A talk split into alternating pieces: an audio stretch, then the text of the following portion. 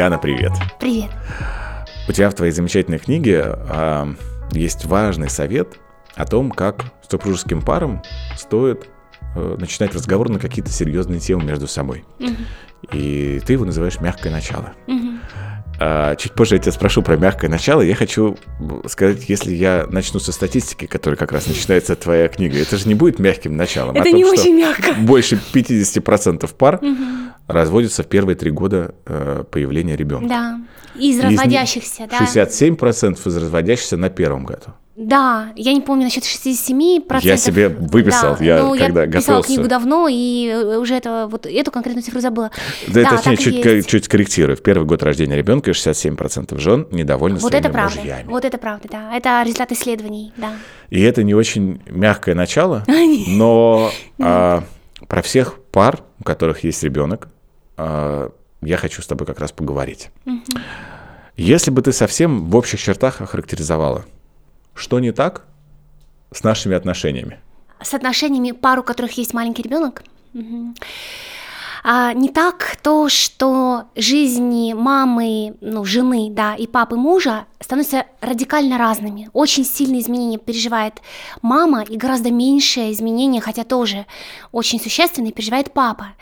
И мы расходимся, мы перестаем понимать, какой, какой жизнью ты живешь. Да, вот это. И то, что для мамы ребенок дается очень тяжело, сейчас современным мамам первый год жизни ребенка дается ужасно тяжело. Все женщины, с которыми я разговаривала об этом, говорили, я даже представить себе не могла, что это настолько тяжело. И, соответственно, муж тоже не знает этого, потому что это не он проходит этот опыт, да. И вот это. Женщина часто себя чувствует преданной, да, вот брошенной, преданной, оставленной. И эта рана преданности, она потом еще фонит много лет.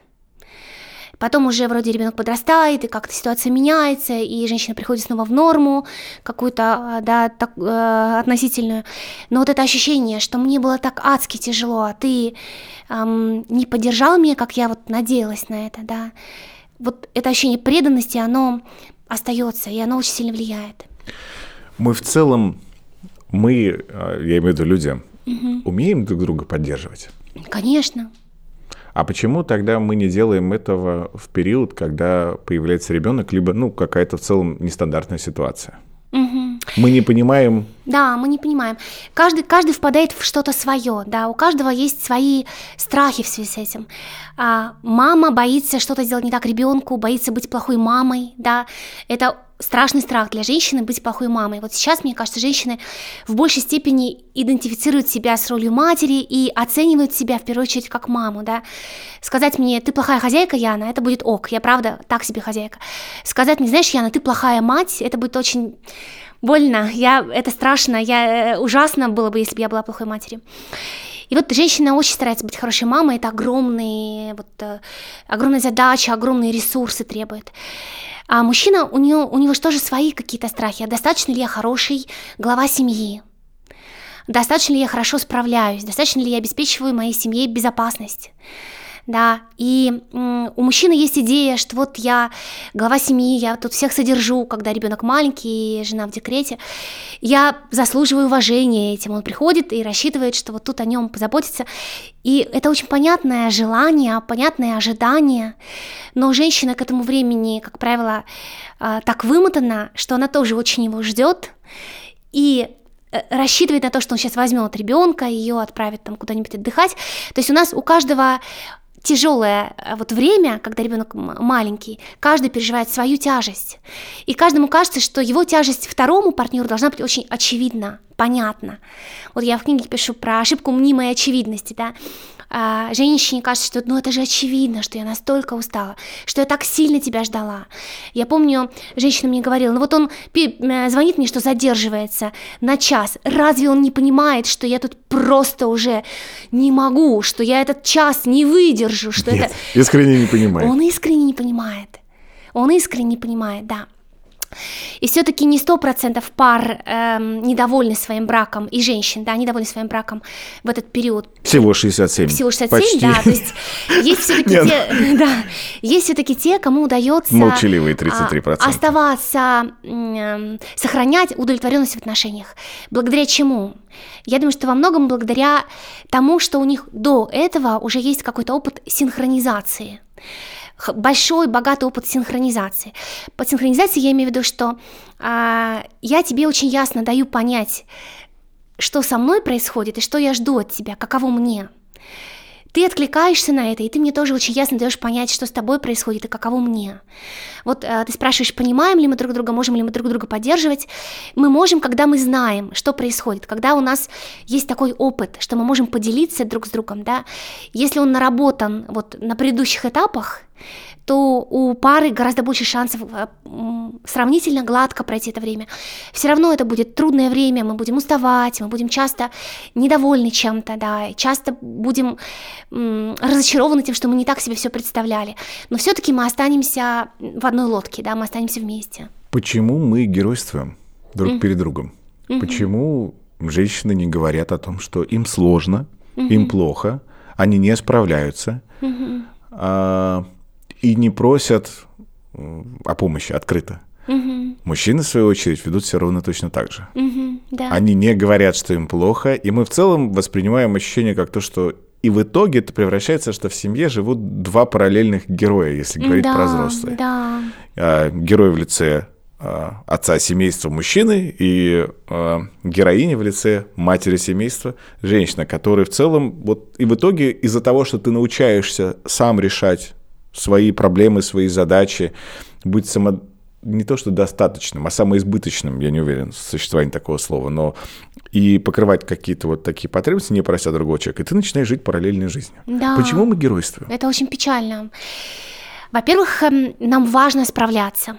Да, нам, нам важно иметь ощущение, что я справляюсь. Я, моя мама справлялась, моя бабушка справлялась, у бабушки там было их пятеро, у прабабушки одиннадцать, я должна справиться вот с этим, да. Когда мы так размышляем, мы не учитываем, что у бабушки было совсем другое материнство, да, и у прабабушки. Сейчас материнство очень сильно отличается. Никогда женщина не была вот в 24, 24 э, часа в четырех стенах, да, с ребенком одна. Одинокое да. материнство. Да, так не было. И никогда женщина не брала в руки первого младенца, который, которого она сама родила. Как правило, жили большими семьями, и до того, как ты сама стала матерью, у тебя уже есть большой опыт э, обращения с младенцами. Женщине важно справляться, важно быть хорошей женой. Женщина ну, понимает, что вот можно отдыхать и работать. Я помню, мне вот говорили такое мои клиентки, да, ну ему нужно надо высыпаться, ну ему же завтра на работу и э, вовремя не тормозит, когда понятно, что ты вот уже вот так вот, ты уже просто не стоишь на ногах, ты не можешь. Э, долгое время такой вот модус самоотверженности, да.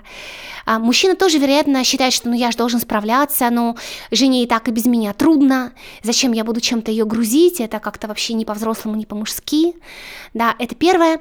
А второе, на самом деле мы часто пытаемся вот что-то просить друг у друга, но тут есть проблемы и со стороны отправителя, и со стороны получателя. А, часто мы, женщина так себя ведет, когда она понимает, что ей тяжело очень, что мужчина чувствует себя все время перманентно виноватым, перманентно что-то не до конца доделывающим, ощущать, что им недовольны. Это я. Ну и, наверное, очень многие, кто нас сейчас смотрит. Да, парни, да, кто, кто подпишется, все. Да, а, и это то, как она умеет, это то, как она может. Да? Она в этот момент уже дошла вот до какой-то степени усталости, отчаяния, а, разочарование в себе, возможно, тоже, да, что я, это не так легко мне оказалось. У женщин очень много, часто я встречаю разочарование в том, какая я оказалась мать. Я была к этому готова, это запланированный ребенок, допустим. Я уж думала, что уж я-то, уж мне-то а, будет все прекрасно, я ж так много работала, а тут-то, ну что, декрет, да, отпуск, казалось бы. А, и женщина начинает просить, когда уж совсем у нее плохие дела. И часто это оказывается в такой форме mm-hmm. вот, недовольства, да, претензий. А Ты знаешь, мне кажется, что это прям совсем супер, если женщина начинает просить. Я приведу пример, как mm-hmm. у меня это было с супругой. Mm-hmm. А, впервые о том, что а, у меня супруга вот находится в состоянии такого вот выгорания прямо mm-hmm. жесткого mm-hmm. на первом году жизни ребенка. А, мне сказала не она, mm. а мне сказала замечательная консультант по сну Елена Мурадова. Она мне сказала, что, дружище, она, ну, потому что у нас ужасно спала дочь, угу. просто, то есть вот есть дети, которые более да. или менее, а есть прям супер отвратительно да. 10 из 10. Да, это жесткое и, испытание. А, то есть мы не спали года три нормально, а, а, когда появился ребенок, и э, я даже задаваю вопрос супруге, как тебе помочь? Угу ты понимаешь, что иногда люди бывают в таком состоянии уже, когда они даже тебе не могут сформулировать вообще, угу. как помочь. Угу. И здесь вопрос только в том, что ну, вот и мне тогда Лена сказала, ей нужно поспать. Угу. Ты должен там вот взять обеспечить на себя, ей обеспечить э, ей возможность угу. сейчас просто хоть чуть-чуть поспать, потому что когда тебя ребенок будет там каждую ночь, каждый час, то угу. ты, соответственно, просто с ума сходишь. Э, сходишь с ума. Да. Это реально такое испытание. Да. И ты говоришь, что, конечно, кто-то, дойдя до ручки, говорит, что мне угу. нужна помощь, и дальше конечно, вот в этом накале страстей очень сложно что-то сказать, а кто-то так угу. и даже не может в итоге сформулировать, потому что у меня ощущение, что нас в целом в детстве и во взрослом состоянии не научили просить о помощи. Нас никто никогда не учил этому, а это особый навык. Потому что когда у меня был однажды бытовой абсолютно случай, я рассказывал его моему знакомому другу-психологу, я говорю, ты представляешь, там, а ты сталкиваешься с каким-то учреждением э, государственного типа, и ты начинаешь с ними выяснять какие-то отношения, он говорит, а ты не можешь, ну, сказать, там, обратившись в окно, сказать, помогите, пожалуйста.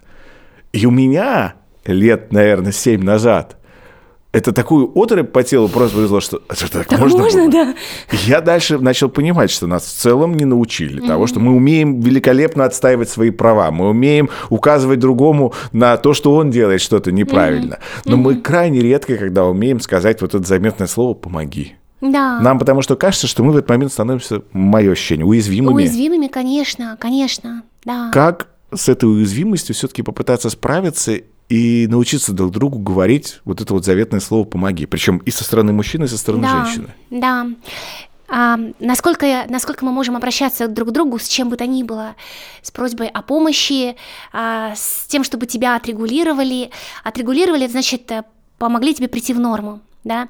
Допустим, ты чем-то очень сильно расстроен, возбужден, и самое естественное возможность для человека быть отрегулированным, это обратиться к близкому и там пожаловаться ему или рассказать. Ты представляешь, а, вот, да, мы можем обращаться друг к другу легко и естественно, если между нами безопасно. Mm. Если э, наша эмоциональная связь крепка и надежна и, и безопасна, тогда э, мы воспринимаем партнера вот на каком-то глубоком, да, подсознательном уровне, как того, кто желает нам добра, как того, кто на нашей стороне, кто готов нам помочь, э, кто хочет э, что-то хорошее нам сделать. Если эта безопасность э, уже вот колеблется, утеряна, то невозможно. Это нужно прям как-то вот зажмуриться и как в холодную воду прыгнуть, потому что это правда очень уязвимо. Я остаюсь э, без своих доспехов, да, я остаюсь с мягким пузиком, что вот я это называю. Остаюсь перед тобой с мягким пузиком, это страшно очень, если я не уверена полностью, что ты не ранишь меня в мое мягкое пузико, ты откликнешься. Сейчас ты мне сказал про мягкое пузико, у меня прям, знаешь, в голове такой сразу образ, потому что это первая ассоциация с кошками, конечно, потому что они только когда абсолютно чувствуют себя в безопасности, то переваливаются mm-hmm. на спину и поставляют mm-hmm. человеку свое мягкое розовое пузико, и которое удается погладить. Не всегда, потому что кошки быстро сворачиваются, но в целом mm-hmm. кошки спят на спине только когда эм, суперски доверяют хозяину, если верить э, тому, что я читала о кошках. Mm-hmm. С людьми все чуточку сложнее, конечно, чем с кошками. Ну, похоже, на самом деле. Да.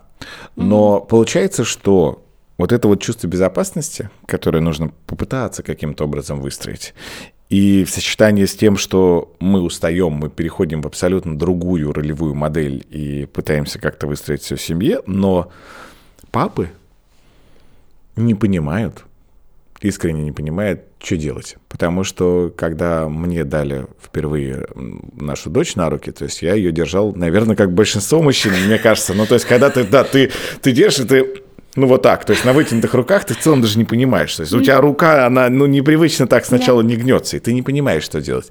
Да. И в итоге ты оказываешься в каком-то режиме неудел. И потом да. это, к сожалению, сохраняется в том числе и чуть дольше в да. жизни, потому да. что у тебя в книге очень классно описано, что папа это ну кто-то вот еще один ребенок есть в семье, который может там как-то поразвлекать что-то, и его в целом женщины всерьез часто не воспринимают. Такое случается. Угу. Но при этом сейчас эпоха принципиально других пап. Да. Пап, которые хотят по-другому. Хотят, да. По-другому это как? И, угу. и как папам все-таки вовлекаться в помощь в доме? Угу. Ну, вообще семья это система, да, тут э, нельзя сказать, что вот папам, папы делайте так, и вы будете вовлекаться. Это э, так, такой вот э, танец на, на, на двоих, даже на троих, если один ребенок, да, то, то на троих. Э, и э, как папам вовлекаться, если все-таки вот что папа может сделать, да, это э, стараться не воспринимать вот это недовольство, нервозность своей жены на свой счет как личную претензию к себе. Да? Потому что это то, что очень часто происходит. Эм, жена говорит, вот один из моих любимых примеров, прям от, от реальной пары. Жена говорит, фильтр забился. И муж, а я что? да. Как будто бы жена его обвиняет в этом, да, как будто бы он уже сразу виноват. Папам важно стараться отслеживать э, и не принимать на свой счет. Когда э, что-то им кажется Э, претензией, да, недовольством, ну, вот, притормозить это, э, да, и посмотреть, верна ли моя интерпретация, если тут правда недовольство мной, или это просто общей ситуации недовольство или вот усталость просто, да. То есть стараться, не при... Э, стараться видеть в том, что они воспринимают как недовольство, крик о помощи, просьбу о помощи. Это очень интересная мысль. Потому что очень часто как раз ты рассматриваешь, ну, вот такой комментарий, ты рассматриваешь его в формате недовольства. Конечно, да? конечно. И ты начинаешь защищаться. Да. То да. есть у тебя стандартная реакция в этот момент. Моментальная. Да, моментальная. она моментальная, да. что да, ты начинаешь да. сразу защищаться, угу. и, и при этом внутри еще испытываешь чувство, что тебя вообще не понимают. Да, в этом доме нет для меня любви, э, ты, да, меня не понимают, меня не ценят, э, мне тоже тяжело, кто это видит вообще, да такое ощущение, что мы часто не можем сказать самую суть. Это опять же, наверное, к вопросу про безопасность, конечно, про то, что. Конечно, да. А как научиться говорить суть? Угу. Вот как не бояться сказать, вот понять, что ты хочешь сказать, а другому человеку услышать, что, что ему хотели сказать. Я не очень люблю какие-то конкретные вот тактические советы, потому что а, они плохо работают, если между нами уже небезопасно. Да, если между нами уже небезопасно, и у меня такой огромный опыт, что партнер много раз э, как-то, как мне казалось, тыкал меня во что-то, что я делаю не так, то даже очень нейтральные фразы «хочешь кофе?» будут э, через этот фильтр э, восприняты, что опять я что-то не так сделал. Хочешь кофе? Опять что-то я не так сделал, да? Там По... можно интонации еще поиграть, да. Да, поэтому все-таки э, важно очень лелеять вот эту нашу эмоциональную связь, безопасность между нами, чтобы ее не терять. Но если уже мы потеряли, то нам приходится делать контринтуитивные вещи, идти на риск. Потому что э, интуитивно мы хотим защищаться, мы хотим не быть уязвимыми, да, не рисковать открываться, могут сделать больно, на всякий случай защищаться либо нападением, да, либо убеганием. Вот в паре один обязательно преследующий, а другой обязательно отстраняющийся, когда что-то уже идет не так, да, когда безопасность утеряна в момент ссоры, а, один защищается преследованием, пытается тут же, сейчас же добиться отклика, да, чтобы вышли на контакт, чтобы откликнулись, а второй старается замять ссору, ну не начинай, не, не, не проедай мне мозг, или прям физически, да, вот э, прикинуться ветошью. А, и в этот момент нам надо действительно сделать контринтуитивную вещь, если безопасность между нами уже потеряна. Это страшно. Ты не знаешь, каков будет отклик. Но делать нечего, если ты собираешься жить с этим человеком долго и счастливо, нам приходится, да, нам нужно а, вот успокоить себя сначала, а, посочувствовать себе, чтобы немножко прийти в себя, важно себе посочувствовать, важно обозначить свои чувства. Мне сейчас очень обидно, мне ужасно страшно, что ты оттол- оттолкнешь меня, да. А, мне так больно чувствовать, что ты мной недоволен. А, сформулировать, про что моя сейчас боль или страх или тревога, посочувствовать себе, как тяжело это чувствовать, как жаль, что я сейчас это чувствую, да, как, как грустно, что мне сейчас вот так. Посочувствовать себе, это позволит немножко прийти в себя. Вообще а, есть исследования, которые показывают, что если мы просто называем словами свои чувства, одно или несколько, да, вот раскладываем их по полочкам, это уже снижает их интенсивность и позволяет нам оставаться в окне толерантности. Это тоже вот интересная тема, как нам оставаться в окне толерантности, когда мы еще можем соображать. А, и затем все-таки рискнуть сказать теми самыми вот я сообщениями, да, которые всем уже мозоль на языке стерли, да, что я боюсь тебя просить сейчас. Мне страшно, что ты откажешь, и я буду чувствовать себя еще более ненужной, чем сейчас. Мне ужасно страшно, но я хочу рискнуть, потому что ты мне важен. Почему пары разводятся? Обычно приводят какие-то причины, типа мы не сошлись характерами, да, или вот что-то такое. На самом деле, потому что как раз-таки связь эмоциональная теряется, и наши потребности привязанности за удовлетворением которых мы и приходим в долгосрочные отношения сейчас в наше время, да, когда-то мы приходили за тем, чтобы было больше шансов выжить, чтобы больше шансов было вырастить детей, да, сейчас мы вступаем в длительные отношения, чтобы, по сути, э, удовлетворять свои потребности привязанности, э, которые дает вот эта вот надежная эмоциональная связь. И мы разводимся, когда наши вот эти потребности систематически не удовлетворены, и мы уже потеряли надежду, что они когда-нибудь в, в, этой, в этой паре, в этих отношениях будут удовлетворены. Вот поэтому, потому что нам невозможно так жить, эм, не ощущая себя важным, услышанным, значимым, хорошим в глазах партнера, желанным. Но мы можем так жить только какое-то время, после этого мы начинаем очень сильно мучиться, и мы можем либо терять надежду и вот перейти в такой эмоциональный развод, есть такое понятие эмоциональный развод, когда мы вроде живем вместе, да, фасадный брак, мы живем вместе, но между нами мало живого, вообще ничего нет. А, либо мы, да, разводимся. Что такое потребности привязанности? У нас по дизайну, да, есть а, фундаментальная потребность в безопасной, надежной связи с другими людьми. А, Сью Джонсон, которая разрабатывает вот эту а, эмоционально фокусированную терапию, теорию привязанности для взрослых, и замечательно об этом пишет, об этом можно прочитать, например, в книге «Чувство любви» или в книге «Обними, меня крепче», она говорит, что ту привязанность, которую моя бабушка получала от всей деревни, я жду от одного единственного человека, да, от моего мужчины. Поэтому на отношения сейчас огромная нагрузка, которой никогда, никогда раньше не было. А, в целом, это потребность чувствовать, что ты на моей стороне, ты за меня, между нами уникальная связь, которая ничего не угрожает. Если вот поподробнее посмотреть, что это включает в себя, да, то это, как я уже сказала, это потребность а, знать, что ты откликнешься, вот я буду плакать, ты придешь пожалеть. Я захочу что-то рассказать тебе, тебе будет интересно послушать. Да, ты откликнешься, ты меня слышишь. Ты для меня эмоционально доступен. Да, вот вера в то, что партнер эмоционально доступен. Потом а, ощущение, что я хороший в твоих глазах, я тебе нравлюсь. А, ощущение, что ты на моей стороне, между нами уникальная связь, которая ничего не угрожает, никто другой не важен тебе настолько, как я – Поэтому, например, когда говорят, ну это же был просто флирт, это ничего страшного, это для меня ничего не значит, ну просто переписка, да, вот это сейчас частая очень история. Почему ты так реагируешь? Э, человек так реагирует, потому что мы сейчас рассчитываем на уникальные, да, уникальные отношения.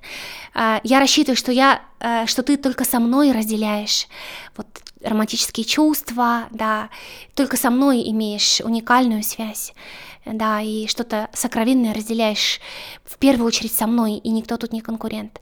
Вот эта потребность, эм, потребность эм, быть желанным, да, физически в том числе, А, ну, в целом это потребность быть уверенным в тебе, в том, что ты добр ко мне, в том, что ты отзывчив для меня, в том, что ты верен мне, да. Если какая-то из этих потребностей не удовлетворена, угу. и ты это вот ощущаешь очень остро, да. одна либо несколько, угу. какой должен быть мой базовый алгоритм действий на этот счет? То есть мне нужно там отрефлексировать сначала. Да, понять это про себя, да. Понять это про себя. Угу. И дальше не сваливаясь в обвинение партнера, потому что после этого, даже после супер хорошей рефлексии, есть все равно желание сказать, ты знаешь что, мне кажется, ты меня недостаточно сильно любишь. Да. Это фраза, которая... Вообще посмотри, как ты себя ведешь. Да, или посмотри, как ты себя ведешь просто. Да. А, не обвиняя партнера, что я должен дальше сделать, чтобы показать ему, что ты знаешь, вот это для меня вообще важно. Угу. Я а, тут недополучаю. Да, а, знаешь, парадоксально или наоборот закономерно, я замечаю в работе с парами, что если у одного какая-то потребность очень сильно не удовлетворена, то с огромной вероятностью она же очень сильно не удовлетворена и у другого. Поэтому можно прям смело предположить, что если я не слишком счастлив, то ты тоже. И примерно даже в тех же местах. Да. И э, я бы предложила вот такой разговор, что, знаешь, э, я понимаю, что что-то не то между нами происходит, и мне от этого очень больно и плохо. И я думаю, что тебе тоже об это, от этого больно и плохо, но у нас с тобой не получается об этом поговорить. Как ты вообще? Как, как ты? Как ты себя чувствуешь? Насколько ты себя чувствуешь любимым в нашей паре? Насколько ты себя чувствуешь понятым? Важным для меня?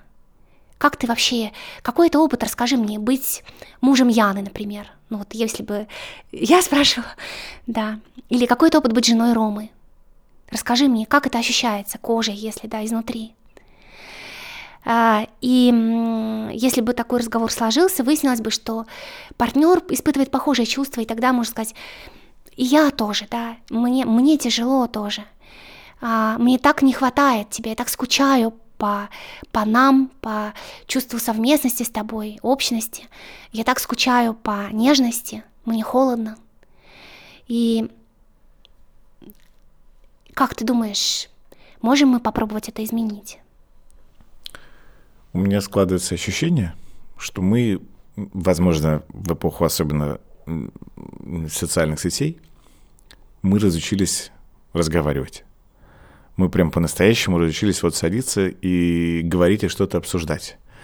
То есть потому что сочетание, наверное, изменения коммуникационной стратегии в целом, люди сейчас в большей степени они переписываются, либо, mm-hmm. соответственно, и я знаю в том числе, что многим людям сложно что-то важное сказать mm-hmm. своему партнеру, ему проще это даже написать. Да, я периодически это рекомендую. Надиктовать, да. написать, потому написать, что, да. сидя вот так вот в глаза, угу, угу. мы немножко будто бы, может быть, так всегда было, мне так кажется просто, но что будто бы разучились вот каким-то кухонным разговором, знаешь, вот сесть, заварить там чаю себе и начать искать, угу. знаешь что, потому что худшее, что, на мой взгляд, можно сделать, это то, чего я избегаю, в частности, в наших отношениях, если вдруг ты хочешь своему супругу или супруге сказать, нам надо с тобой поговорить. Да, То есть этот момент сразу... такой у тебя кто-то другой? Что случилось? Нет, да, ты в этот момент думаешь, нет, только не это, пожалуйста, вот вообще. И ты начинаешь говорить, я так устал ни сегодня, ни сейчас, никогда, никогда ну, вам конечно, подходит. мы ничего хорошего не ждем от такого разговора, конечно, да. Во-первых, я не рекомендую сидеть вот, вот так вот, э, да, глаза в глаза, это правда создает э, какое-то вот напряжение, если разговор сложный, про сложные чувства лучше куда-то идти и смотреть в одну сторону, и вот так вот разговаривать. Это сразу снижает уровень напряжения. Если невозможно э, поговорить, то можно попробовать написать, только не очень долго. Да, не какой-то бесконечный трактат, а вот э, такое теплое э, письмо, как к родному человеку. То есть не как к выражению, которое тебя всю жизнь испортил. мучает, да, всю жизнь испортил, да. А как человеку, который разделяет с тобой жизнь, выбрал провести свою единственную жизнь рядом с тобой и который, вероятно, со, ну, практически со стопроцентной вероятностью тоже не слишком счастлив, даже если кажется, что ему все ок, даже если кажется, что его все полностью устраивает. Скорее всего, он не слишком счастлив, он тоже не чувствует себя любимым, хорошим, желанным, так как он мечтал, когда вы это зате... затеивали все, да, когда вы женились или там решали быть вместе. И э, бывает, что мы жалуемся, жалуемся на что-то, и человек это уже э, мимо ушей пропускает, это становится фоном, да, вот как родитель там что-то нудит, нудит, и ты очень быстро слышишь просто шум, белый шум. Поэтому важно, чтобы такой разговор не был еще одним вот рядовым, а, сколько можно, тра-та-та. Это, это совершенно бессмысленно. Важно э, говорить редко, но весомо, если это что-то серьезное, да. И э, бывает, можно донести, что для тебя это правда серьезно с помощью, например, десятибалльной шкалы. Потому что вот ты говоришь, я так устала уже от этого. Но ты это вчера говорила, и там месяц назад, и ну устала, устала, ну ладно. И можно сказать, знаешь, вот а, по десятибалльной шкале, где один это все ок, а 10 я уже хочу сдохнуть, я на 9. Да, и тогда это как-то, ну, отрезвляет. Вот, вот оказывается, где мы с тобой, да. А, или какой-то метафорой, что, ну, например, а, я просто чувствую бесконечный шторм, меня бросает как щепку в наших отношениях, я уже а, не верю, что когда-нибудь будет берег. А ты как себя чувствуешь? Ты так э, говоришь, я прям залипаю, потому что здорово все через себя пропускаю. И думаю каждый момент о том, что даже вот садиться так друг напротив друга, обычно это как раз э, ну, это сразу же подразумевает то, что мы по разные стороны. Mm-hmm. И, конечно, прогулка в этом плане, она чрезвычайно важна. То есть совместно, и плюс ко всему у тебя нет шансов отвлекаться на гаджеты, еще на что-то. Ты идешь и ты разговариваешь. А мне кажется, что в наш век тревожности родители сейчас особенно тревожные. Да, ужасно. И в целом выстраиваются семьи, которые танцуют вокруг ребенка. Угу. А это опять же связано там с различными тревогами, тревогами, то, что ты сказала вначале, о том, что хорошая ли я мать, угу. а, а каждый мужчина задумывается сейчас о вопросе, хороший ли он отец. Угу. И страдает от этого, кстати, не меньше, чем женщина, угу. потому что мужчине еще вдвойне сложнее, он не понимает, что такое вообще какой-то отец. Не то, что хороший, а что такое вообще по, а, отец. Угу. Что делать, если ты чувствуешь вот этот определенный дисбаланс с тем, что твоя семья стала какой-то э, централизованной вокруг ребенка? Да, детоцентричная это называется. Детоцентричная. Да. Есть термин. Если ребенку вот до двух лет, это ок ты не можешь э, иметь вот настолько маленького ребенка и не строить свою жизнь вокруг него. И, и тут, правда, тоже есть варианты. И, и мне повезло в том смысле, что я видела очень разные семьи. Да, я уже 10 лет э, этим занимаюсь и видела семьи, которые просто полностью, полностью вокруг ребенка, и видела семьи, которые, конечно, учитывают его режим, его нужды, но при этом свои тоже умудряются учитывать. И я сама замечаю, у меня трое детей, и с первым ребенком я такая была, понятное дело, трепетная, тревожная мама, а с третьим ребенком мы тусили просто как будто бы у нас не появилось нового новорожденного, мы также тусили везде, как и, как и до его рождения. Тут есть разница. То есть одно, один из рецептов рожайте побольше детей, а со следующими детьми будет по-другому. А, и действительно, эта детоцентричность, она не хороша ни для пары, не для ребенка, как ни странно, что для ребенка это непосильная ноша быть центром семьи, и так никогда не было, да, так же никогда не было. Всегда ребенок встраивался в какую-то имеющуюся систему, которая была направлена на наиболее рациональное какое-то выживание. И вот где находилось ему место, да, туда, туда он и встраивался. И я прям всячески э, рекомендую смещать потихонечку, смещать вот этот э, детоцентричность в сторону баланса маленькими шажками. А, во-первых, э, отдавать приоритет общению в паре. Прямо говорить детям, мама с папой разговаривают, подождите. И часто дети тут же что-то просят тебя снова, это ничего страшного, говорить им так снова. Даже сам факт, что мы не бросаемся сразу что-то делать детям, а просто друг другу и им показываем, что наше с тобой общение тоже важно, уже, уже хорошо, уже шаг в сторону баланса. А, и периодически выбирать себя, взрослых как пару и как каждого по отдельности, ходить не только туда, куда нравится детям ходить, но и куда нравится взрослым. да, чередовать играть в, то, что нравится детям, но и заниматься тем, что нравится взрослым, играть в то, что нравится взрослым, смотреть фильмы, которые нравятся взрослым. Эм, и вот смотреть на то, как мы можем себя выбирать. И тут, знаешь, вот это вот прям такая тонкая, тонкая вещь. А, изначально, когда ребенок рождается, слияние мамы и ребенка это норма. Оно описано вот там в научной литературе много, много раз. И затем года с полутора ребенка мама должна постепенно возвращаться к папе, а папина задача выдержать эти полтора года, заботиться о маме и ребенке и вот выдерживать, что сейчас приоритет жены это ребенок. И, и вот затем, когда э, эти, это время прошло, маму возвращать. И проблема того, что семьи настолько детоцентричны, не только в каких-то социальных вещах, что сейчас ребенка так запросто не отправишь э, гулять во двор, например, да, тебе нужно вместе с ним там ходить, гуль... нагуливать, да, э, на этой площадке, которую ты уже просто не можешь видеть.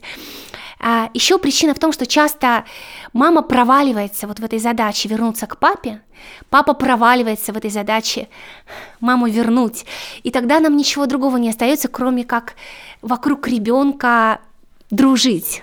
Да. И тогда совершенно разрушительным становится следующий, ну, не, не, не прям следующий, а вот очередной кризис семьи, который называется кризисом опустевшего гнезда, да, когда э, ребенок рано или поздно, если все хорошо, выпрыгивает, да, вылетает из гнезда, и мы оказываемся рядом с чуваком, про которого мы вообще очень мало знаем уже.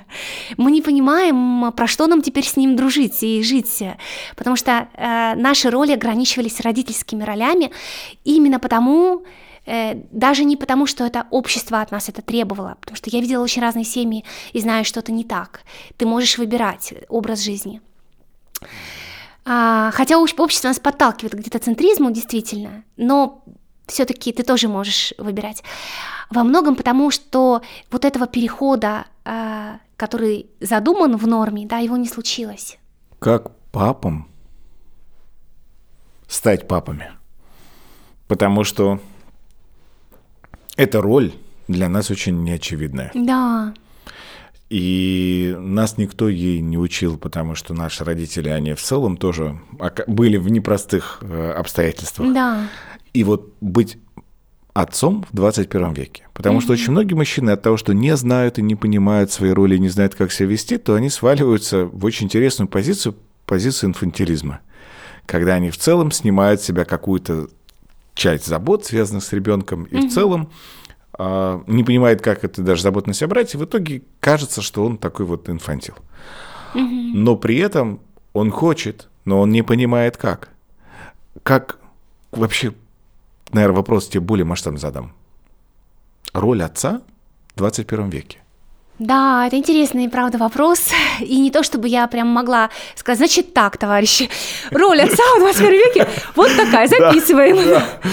А, но я думаю, что сложность в том, что, с одной стороны, по-прежнему роль отца, как и, как раньше это было, а, в том, чтобы создавать правила, учреждать правила, в семье а, быть дисциплинатором, тем, кто отвечает за дисциплину и соблюдение правил и адаптировать э, ребенка к социуму, быть, э, предъявлять требования к ребенку такие, которые э, помогут впоследствии ребенку вписаться во взрослую жизнь. Если задача мамы это вот безусловная любовь, да, какой бы ребенок ни был, мам, мам, мама будет его любить и поддерживать, и в этом очень важная задача. Нам всем это очень нужно, получить вот этот опыт безусловной любви. То папина задача а, в том, чтобы подготовить а, ребенка к социуму. Это его, по сути, в большей степени его ответственность, чем, чем мамина, вот так, если по классике да, раскладывать. И с одной стороны, у папы по-прежнему есть эти задачи, с другой стороны, папа у папы есть и потребности новые, которых раньше, ну, скажем, пару поколений назад или тройку поколений назад точно не было. А, папы хотят а, контакта эмоционального с детьми. Папы хотят быть близкими а, людьми, детям, да. Папы хотят разделять эмоции какие-то с детьми, да. И вот это правда сложно. И потому что тех методов э, дисциплинирования, которые раньше использовались, эм, там угол, ремень, какие-то наказания. А, в некоторых странах это уже прямо наказуемо, законодательно, да, законодательно, да. А, физическое насилие к детям. Ну и все знают, что это не то чтобы супер, да, то есть нет отца, который гордится тем, что он ребенка бьет. Если вот он бьет, то он где-то на, на каком-то уровне понимает, что это не ок. Но новых, новых инструментов нет. И как совмещать вот эту роль дисциплинатора, а, требовательного отца, который несет ответственность перед обществом за то, чтобы его ребенок э, ну, вписался в него, мог быть взрослым, и э, близкого, теплого человека, отца, имеющего душевный контакт с ребенком, э, это прям правда очень трудно. Это тем более трудно, что, как правило, ролевых моделей нет крайне редко, крайне редко, просто исключение, когда они есть. И что тут делать? Ну, конечно, опытным путем как-то, да, эм, опытным путем идти в тесном сотрудничестве с мамой. Э, и хорошо бы в паре каждый пытался понять вот э, нужды друг друга и опасения друг друга.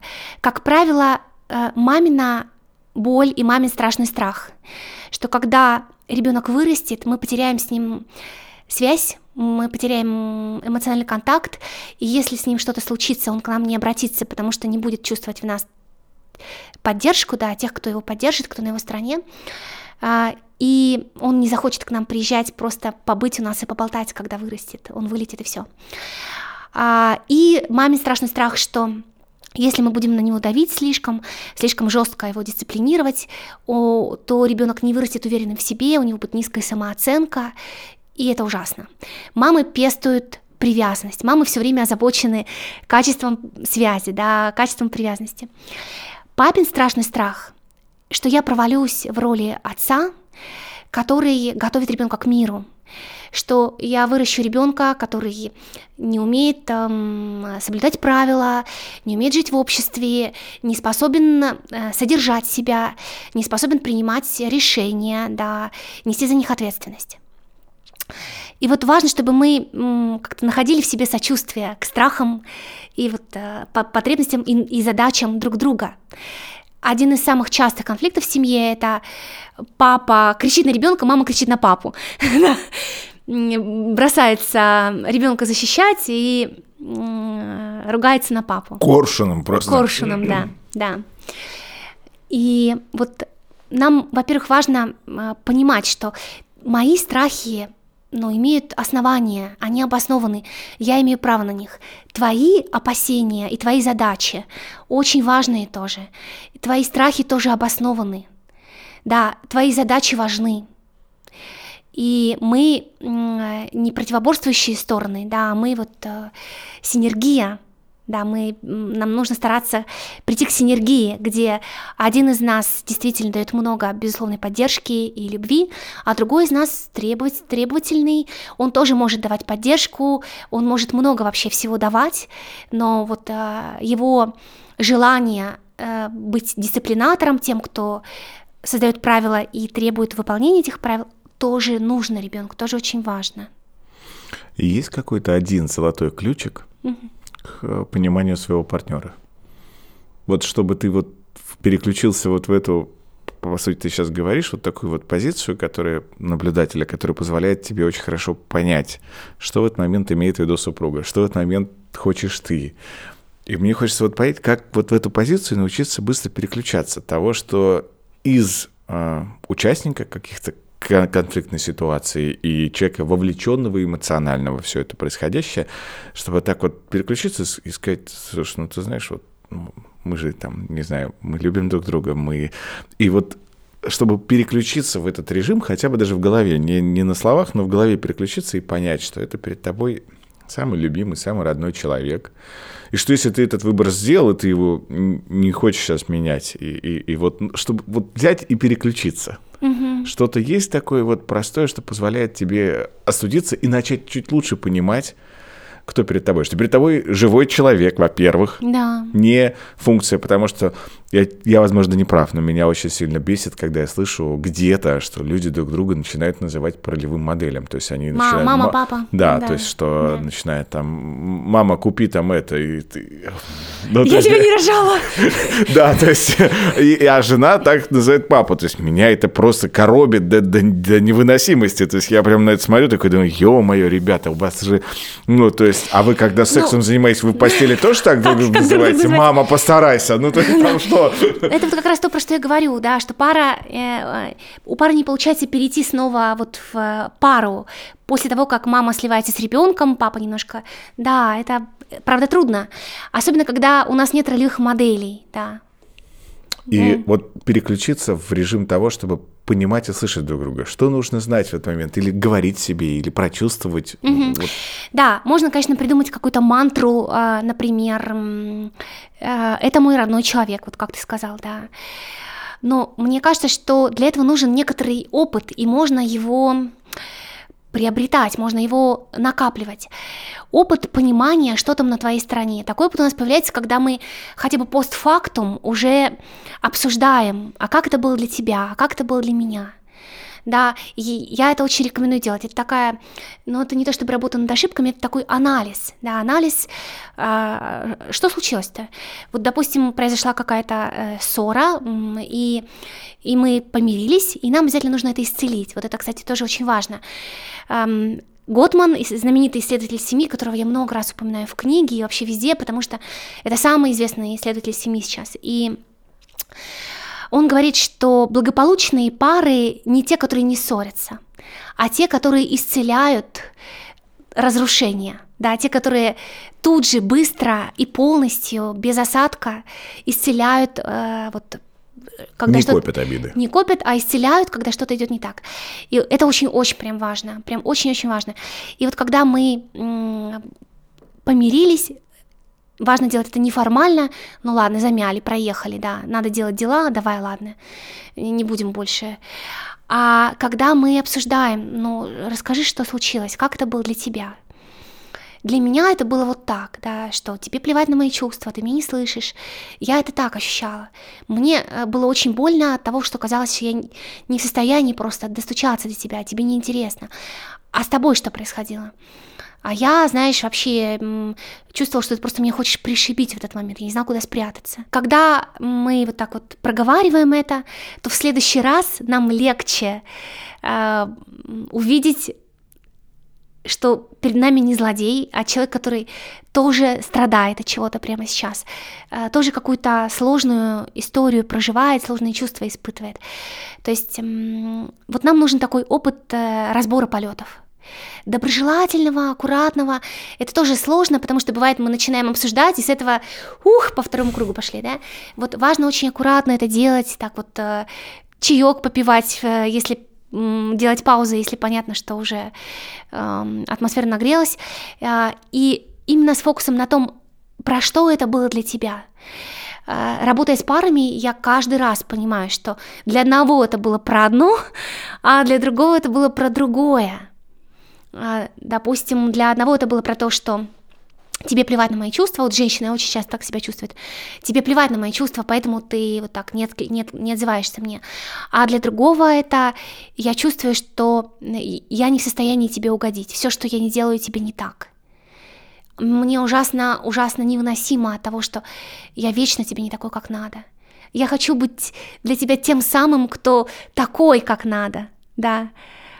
Но чувствую себя все время не такой, проваливаюсь, да, чувствую себя провалившимся, это ужасно. Ты сейчас очень интересную тему подняла, потому что у меня достаточно большое количество друзей и приятелей, кто уже развелся. М.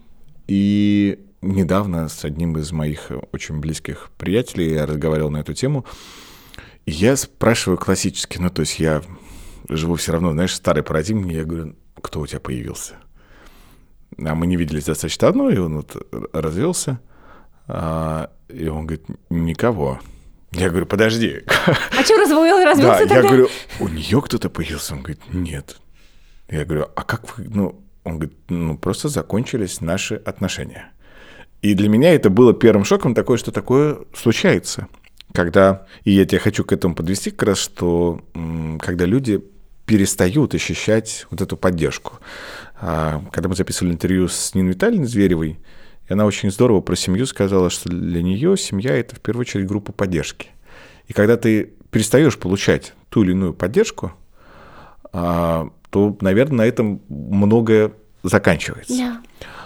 И вот что делать, если мужчина, я все равно больше про мужчин буду спрашивать, приходя домой, перестает ощущать какую-то поддержку. Он видит, что маме с ребенком очень хорошо.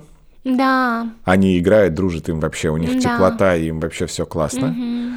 И а он как будто лишний. Он лишний. Что он тут вообще делает? Чисто лишний. Да. И то есть он, ну, как бы пришел, не пришел, и даже если ему начинает казаться, что даже если с ним что-то случится, не дай бог, то в принципе, по большому счету, ну, на семье это ни, никаким образом не скажется. Угу. Начинает да. от этого стрессовать и прочее. Угу. Как мужчине сказать, что ему плохо? Да. Да, вот чего не надо делать, это вместо того, чтобы попросить э, о поддержке, настаивать на сексе все время.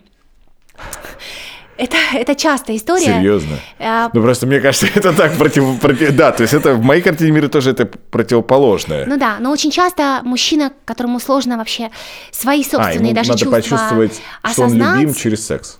Да, это единственное, чем он умеет просить, это единственное, что, что, что он умеет предлагать. Зачастую. Проклятое животное, хочется сказать. Извини, конечно, но это, Нет, шу... это я так шутя. Просто э, сказать, я нуждаюсь в тебе, я чувствую себя лишним, это больно.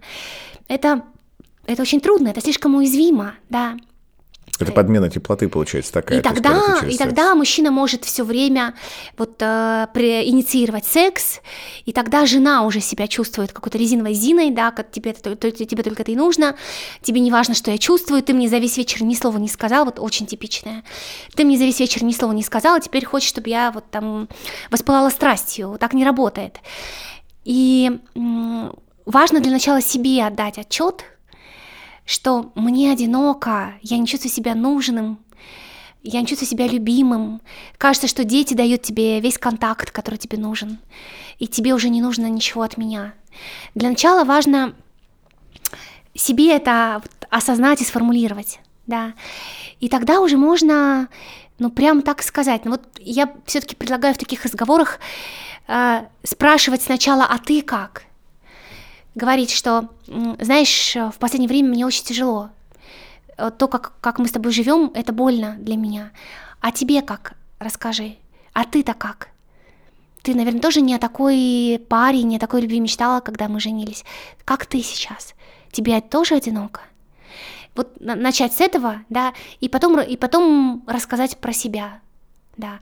Быть готовым к тому, что, возможно, если жена особенно преследующая, как правило, женщины в паре, преследующая, вот я говорила, что в каждой паре, когда что-то идет не так, один обязательно преследует, другой обязательно отстраняется. И чаще всего преследует женщина, а отстраняется мужчина.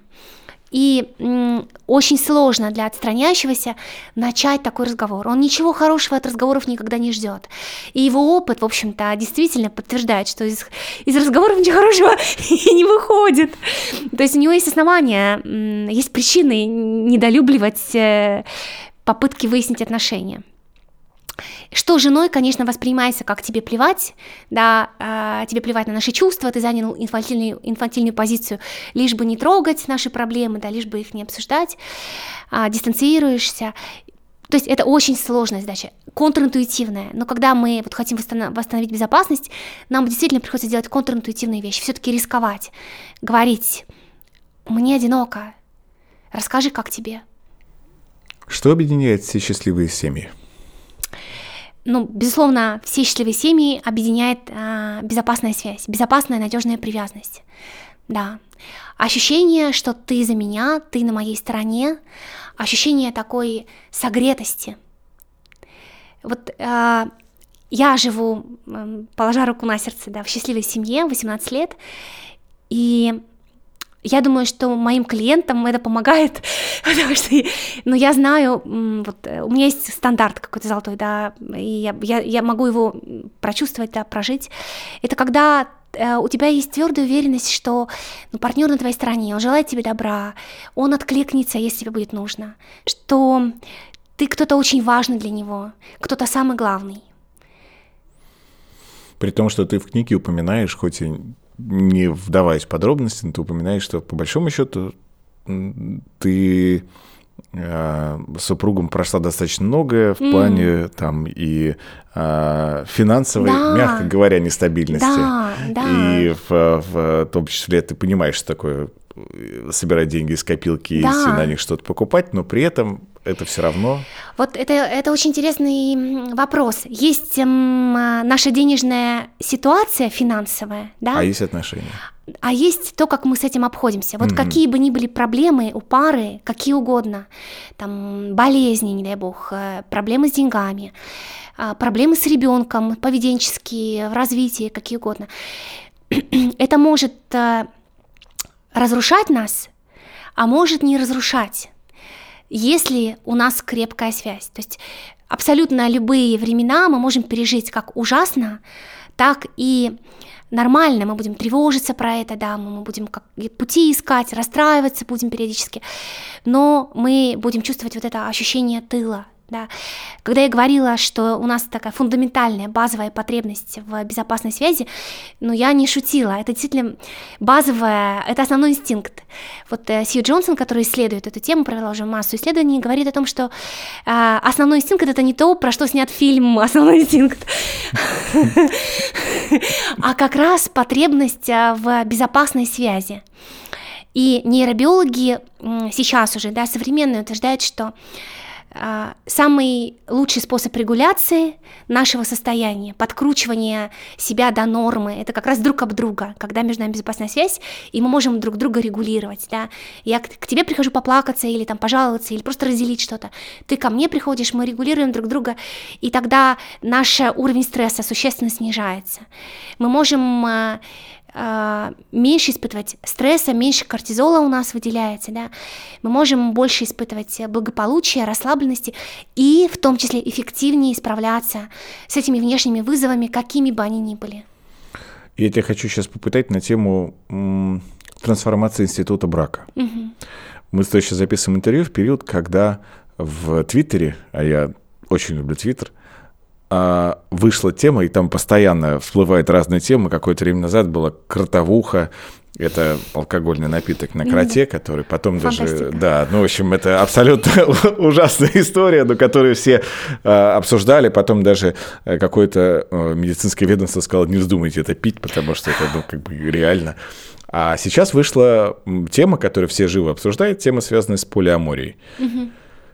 И ты, когда говоришь про безопасность, угу. и мы с тобой говорили, перечисляли типы привязанности, то у меня создается ощущение, а что... А мы с тобой перечисляли типы привязанности? Ты, мы не говорили про типы Мне привязанности? Кажется, нет. Да. Тогда сейчас я тебя к этому подожди. А что мы перечисляли потребности да. в. Мы, мы, мы перечисляли потребности, и мы говорили про роли преследующего и отстраняющегося в негативном сценарии. А при привязанности. А типа привязанности их четыре. Сейчас, а. подожди, к этому тогда мы сейчас еще вернемся. Я тебя хочу на этот счет поговорить. Но у меня ощущение, что люди начинают, когда предусматривают браки формате, сейчас много появляется новых терминов формата гостевого брака, а, открытых отношений, а, полиаморных отношений и прочее, прочее, прочее. А, сейчас я, наверное, неправильный вопрос задам. Получают ли люди в таких отношениях ту самую безопасность, которая является таким фундаментальным клеем угу. для отношений в целом? Да, должна сказать, что я не работала с такими вот э, парами э, прямо открыто э, полиаморными. Я много работала с парами после измены, в которых измена все-таки была ну, драмой и раной, а не ок, а не вариантом нормы. И я знаю, что ведется научная дискуссия, и вот на последней конференции по эмоциональной фокусированной терапии там была такая дискуссионная, э, панельная дискуссия, сколько гавани, э, сколько кораблей в безопасной гавани, такая тема, сколько кораблей в безопасной гавани. То есть э, ни исследователи, ни практики не имеют однозначного ответа на это. Да, это, это дискуссионный вопрос. Дискуссия очень энергичная, активная ведется. Э, есть исследователи, которые считают, что это вариант нормы, что э, безопасная привязанность а вот в, поля, в полиаморных отношениях возможно. Есть исследователи, которые считают, что к полиаморным отношениям тяготеют люди с нарушениями привязанности, с нарушениями стиля привязанности именно, да, вот которые в детстве формируются. Но я эм, еще раз, э, у меня нет э, достаточного опыта, чтобы работать с такими людьми, чтобы уверенно что-то утверждать, но интуитивно я склоняюсь к тому, что все-таки это нарушение, вот, нарушение привязанности. Говоря про типы привязанности, угу. ты сказал их четыре. Да, их э, обычно называют стили, стили привязанности. Стили привязанности. Угу. Так, их четыре. Да. Что такое вообще привязанность? Угу. А, это то, как ты в детстве научился а, взаимодействовать со своими главными людьми. Это то, насколько ты научился доверять главным своим людям. Ну, как правило, это главная фигура привязанности это отец, мама, да, иногда бывает бабушка, там дедушка. А, то, как ты научился чувствовать себя а, рядом с главными фигурами привязанности, и как ты научился добывать любовь и справляться со сложными чувствами. Со сложными чувствами, возникающими в этих отношениях, и со сложными чувствами вообще. А, их четыре действительно, кому повезло, тот сформировал надежный стиль привязанности. Это предполагает, что родители такого человека, а, когда он был маленьким, были последовательные, эмоционально доступные, безопасные и надежные. То есть они готовы были его утешить, удовлетворить его потребности, а, быть на его стороне, защищать его, не стыдили, не угрожали, не представляли для него угрозу. Кто-то сформировал э, тревожный стиль привязанности. Это когда я не уверена, а, сегодня вы как ко мне относитесь, любите ли вы меня сегодня или нет. Мне нужно ну, вот что-то сильно стараться, чтобы убедиться, что вы меня любите. Мне нужно подкрутить громкость. Если я просто сама по себе хожу, ничего не прошу, скорее всего, вы не обратите на меня внимания. Я тогда буду плакать, я тогда буду цепляться, виснуть на вас, чтобы все-таки подкрутить громкость моих сигналов и все-таки получить от вас отклик, что я важна, вы меня видите, а, вы меня слышите, э, я могу получить ваше внимание, да. И э, такие люди, это бывают мужчины, но все-таки чаще женщины с тревожным стилем привязанности, да, они в отношениях часто становятся преследующими, и чтобы получить отклик, подкручивают громкость, да, и им тогда очень сложно подать мягкий сигнал. Вот сказать, знаешь, как-то мне одиноко сегодня, как-то мне не по себе, обними меня, пожалуйста. Очень трудно, потому что в их опыте нужно подкручивать громкость все время, чтобы тебя услышали активировать систему привязанности, да, чтобы, чтобы получить отклик. И есть люди, которые сформировали избегающий стиль привязанности, которые, наоборот, научились деактивировать систему привязанности, когда что-то идет не так, когда они чувствуют угрозу, когда им грустно, когда им одиноко, когда еще какие-то состояния возникают, они деактивируют систему привязанности, потому что это способ выжить, это способ адаптироваться, который кажется для них оптимальным. Так. Вот так вот они научились адаптироваться к тем взрослым, с которыми они росли. Эти взрослые могут быть, например, гиперопекающими, да, вот нарушающими границы. И тогда ты и не подумаешь э, пойти со своей какой-то печалью, грустью, с каким-то вот смутным настроением к своему взрослому. Э, боже упаси, ты вот лучше куда-нибудь в уголок забьешься и лишний раз не будешь привлекать внимание, чтобы не выслушивать какой то неправильный там и э, что-нибудь еще в этом роде. И, и тогда во взрослых отношениях когда возникает э, угроза потери связи, угроза вот на нашему контакту, ты тоже будешь деактивировать систему привязанности, и ты вот как раз будешь отстраняющимся с большой вероятностью в паре. Ты постараешься не раниться о том, о том, что между нами что-то не так, тем, что ты просто выключишь да, вот э, свою чувствовалку, да, и вот отодвинешься, это тот способ, которым ты научился адаптироваться, да, в детстве, это тот способ, который помогал тебе а, меньше страдать и легче жить, когда ты был ребенком, и, естественно, ты во взрослом возрасте действуешь так же. Четвертый тип а, стиль привязанности хаотичный, он же дезорганизованный, и, как правило, это какая-то очень непростая семейная история. Часто, когда родители представляли какую-то физическую угрозу друг другу а, или ребенку, и вот э, в семье был хаос, а, да, то все нормально и тихо, то там все кричат, то папа с мамой за мамой гонит с топором, что-нибудь такое, я тоже такие истории знаю. И тогда ты одновременно очень хочешь, чтобы к тебе пришли, да, очень нуждаешься в другом, и при этом не хочешь, чтобы он подходил, чувствуешь от него угрозу. Это очень такая драматичная история. И таким людям жить тяжело, и с ними жить тяжело. Как эффективно, понимая свой стиль привязанности, это же важно все равно, мне кажется, свой понимать. Да, есть тесты, которые позволяют посчитать баллы и определить. Можно ли его поменять, усовершенствовать, усилить? Короткий ответ – да, но а, можно, но только в близких отношениях. То есть тихо сам с собою ты не можешь это сделать. То, что в отношениях э, ломалось, то только в отношениях может чиниться. Но а, хорошая новость в том, что есть исследования, которые э, делали МРТ э, вот до начала эмоциональной фокусированной терапии паре, ну, не одной, понятно, паре, там для исследований было сколько-то, я сейчас не помню сколько, и потом э, делали МРТ после того, как пара прошла эмоционально фокусированную терапию, это метод, в котором я работаю, и это краткосрочный считается метод, там 20-25 сессий. И МРТ показывала изменения в структуре мозга. То есть даже на МРТ было видно, что не, не только отношения в паре стали более безопасны между конкретными там Машей и Петей, да, но и их собственный стиль привязанности изменился в сторону более надежного. Что такое эмоционально фокусированная терапия? Да, это, э, ну, это как раз метод терапии, разработанный э, Сью Джонсон со товарищи, да, канадским семейным терапевтом и исследователем, который э, ставит во главу угла надежность нашей связи, то есть целью работы терапевта является восстановление а, надежной привязанности в паре.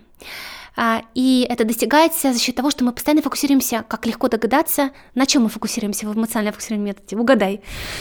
Из названия все понятно. На эмоциях, да. Мы очень внимательно смотрим... И на своих, и на твоего партнера. Да, на, на эмоциях в паре. Мы смотрим на происходящее, а, на вот конфликты, как на негативный сценарий, который сложился, а, негативный сценарий, в котором каждый несчастен, в котором один активируют систему привязанности в надежде достучаться от ужаса, что мы с тобой теряем связь, ты меня не слышишь.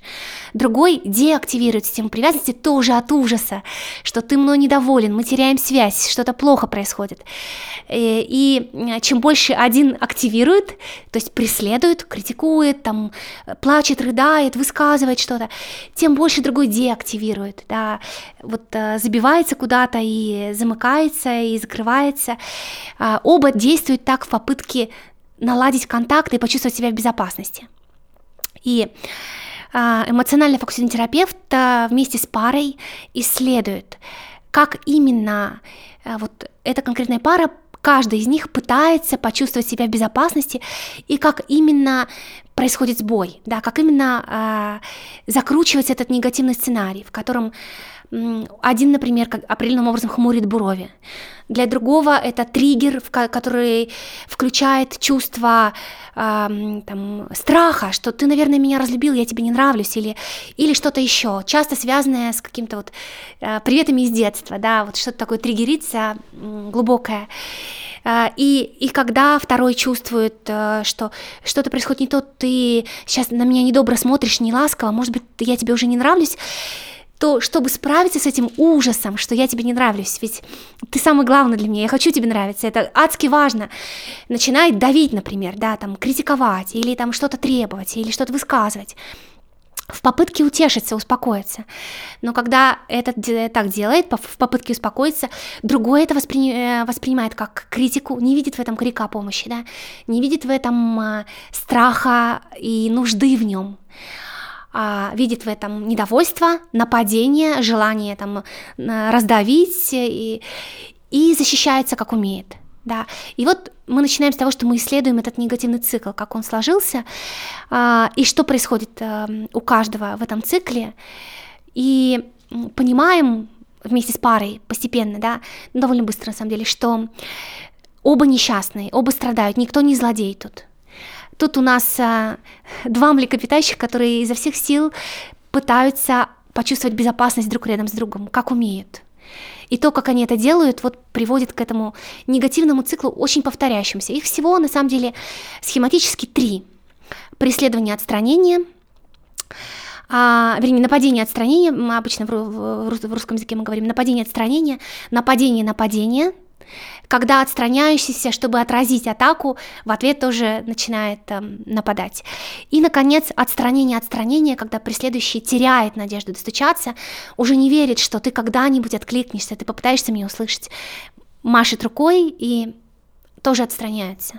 Вот по сути, только три негативных сценария, но, как обычно, важны нюансы, да, важны детали каждой конкретной ситуации. Когда нужно обращаться к семейному психологу? Конечно, вот я уже э, говорила, да, кажется, что 6 лет пары ждут, или это я говорила до того, как до мы начали? мы начали, да. да. Согласно э, наблюдениям, исследованиям американских терапевтов, пары в среднем ждут 6 лет, прежде чем обратиться к так терапевту. 6, 6 лет, да, копят проблемы, и если их спросить, когда у вас начались проблемы, то в среднем они скажут, ну, примерно 6 лет назад. Это американские, на секундочку, да, пары. И, и, С гораздо более популярным. Где там, да, гораздо более популярно и доступно это, да. Поэтому м- у нас это часто еще дольше. И я думаю, что как только вы замечаете, что вы буксуете в одних и тех же проблемах, вот вы прошли по одному кругу, да, например, была какая-то грандиозная ссора, но потом вы помирились, и вроде все хорошо, и все хорошо, и все хорошо, и потом снова грандиозная ссора. Вот на вторую грандиозную ссору уже можно идти, да, уже можно понять, что это некий цикл, мы буксуем в нем, он повторяется, да, мы сами не, не выбрались, да, и это же, ну это же что-то такое очень хорошее и а, поддерживающее. Э, семейную терапию не надо бояться вообще. А, ну, во всяком случае, эмоционально фокусированную семейную терапию, э, модель, в которой я работаю, не надо бояться. Она очень нежная, она очень поддерживающая. Там каждый получает ну, много сочувствия и понимания, и никто никого не обвиняет. Это полностью территория, а, лишенная вины там, и стыда. Да. Как своему партнеру сказать о том, что ты хочешь прибегнуть к услугам э, психолога, прибегнуть к услугам психолога и э, пройти курс семейной э, терапии. Угу. Как? Угу. Это же, ну вот, женщине, мужчине сложно, а мужчине, женщине, потому что в этот момент кажется, что все пропало. Ты расписываешься в том, что да, у нас прям серьезные да. проблемы. Угу. Угу. Да, я могу представить себе, что это сложно, да. А, ну, вообще, тут нужна, конечно, такая проактивная жизненная позиция. Давай, может быть, мы не будем ждать, когда все станет совсем плохо, и у нас уже будет ну, много недобрых чувств и мало надежды. Давай сейчас, когда все хорошо, сравнительно, да, когда э, мы очень ценим друг друга, и у нас нет сомнений, что мы хотим быть вместе. Давай сейчас, не потому, что все ужасно, а потому что ну, я люблю тебя и хочу, чтобы наши отношения расцвели, да, наша любовь расцвела. Ну, если, конечно, это такая ситуация, когда вот мы, мы еще более-менее в порядке, да, и все нормально. А, а если уже совсем все не в порядке, то, как правило, все-таки мы оба где-то в глубине души чувствуем, что мы не очень счастливы. И тогда можно так и сказать, что, знаешь, насколько бы ты оценил, опять же, вот по десятибальной шкале, вот насколько мы с тобой счастливы, где 10 это прям отношения твоей мечты, а один это просто ужас, кошмар, бесконечная боль и невыносимо. И, ну, а, а для меня это вот настолько-то, ну, допустим, не знаю, на 4. И это совсем не то, как я хочу. Я хочу, если не на 10, то хотя бы, может быть, на 9 давай попробуем сделать на, на 9. Мы сами не сможем, скорее всего. Мы с тобой уже тыкались, мыкались, пытались. Но давай попробуем прибегнуть к помощи профессионала. Тут еще такое дело, что первый опыт может оказаться не, не самым удачным. Тут же надо ну, вот, э, найти своего специалиста. Не каждый терапевт не каждому, не каждой паре подойдет. И важно вот э, не терять эм, надежду а, и дать шанс методу, если конкретный терапевт не подошел. Тоже такое узкое место. Какое финальное напутствие ты бы дала всем-всем-всем людям, кто состоит в отношениях? Угу. Почаще вставайте в тапки друг друга. Почаще пытайтесь э, почувствовать, э, понять, каково это быть моим партнером, какой-то опыт изнутри, быть моим партнером. Мне кажется, что вот э, в этом ключ. Спасибо тебе огромное. Подписывайтесь, ставьте лайки. До новых встреч.